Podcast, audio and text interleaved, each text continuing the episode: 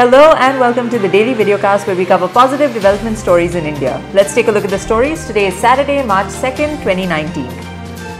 First up, booth workers and the PM. PM Modi interacted with millions of booth workers and volunteers across India in 15,000 locations through video conference.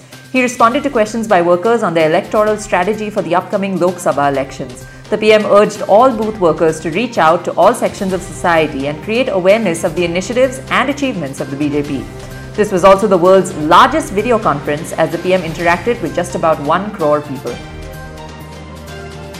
And next, Russia. President of the Russian Federation Vladimir Putin called the PM over the phone today. Putin expressed his condolences on the Pulwama terror attack and conveyed camaraderie between the people of the Russian Federation and the people of India in the fight against terrorism.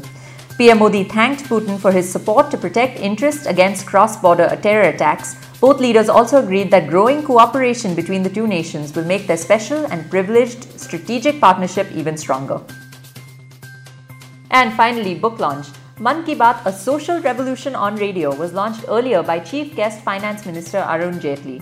Other guests included table tennis champion Manika Batra. The book covers the behind the scenes stories and the impact created of 50 episodes of the PM's monthly radio address Mann Ki Baat, which has become one of the most popular programs in the history of radio not just in India but worldwide.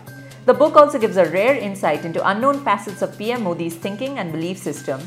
The book was by Bluecraft Digital Foundation, a Delhi based think tank in public policy, and is now available on Amazon and stores across India.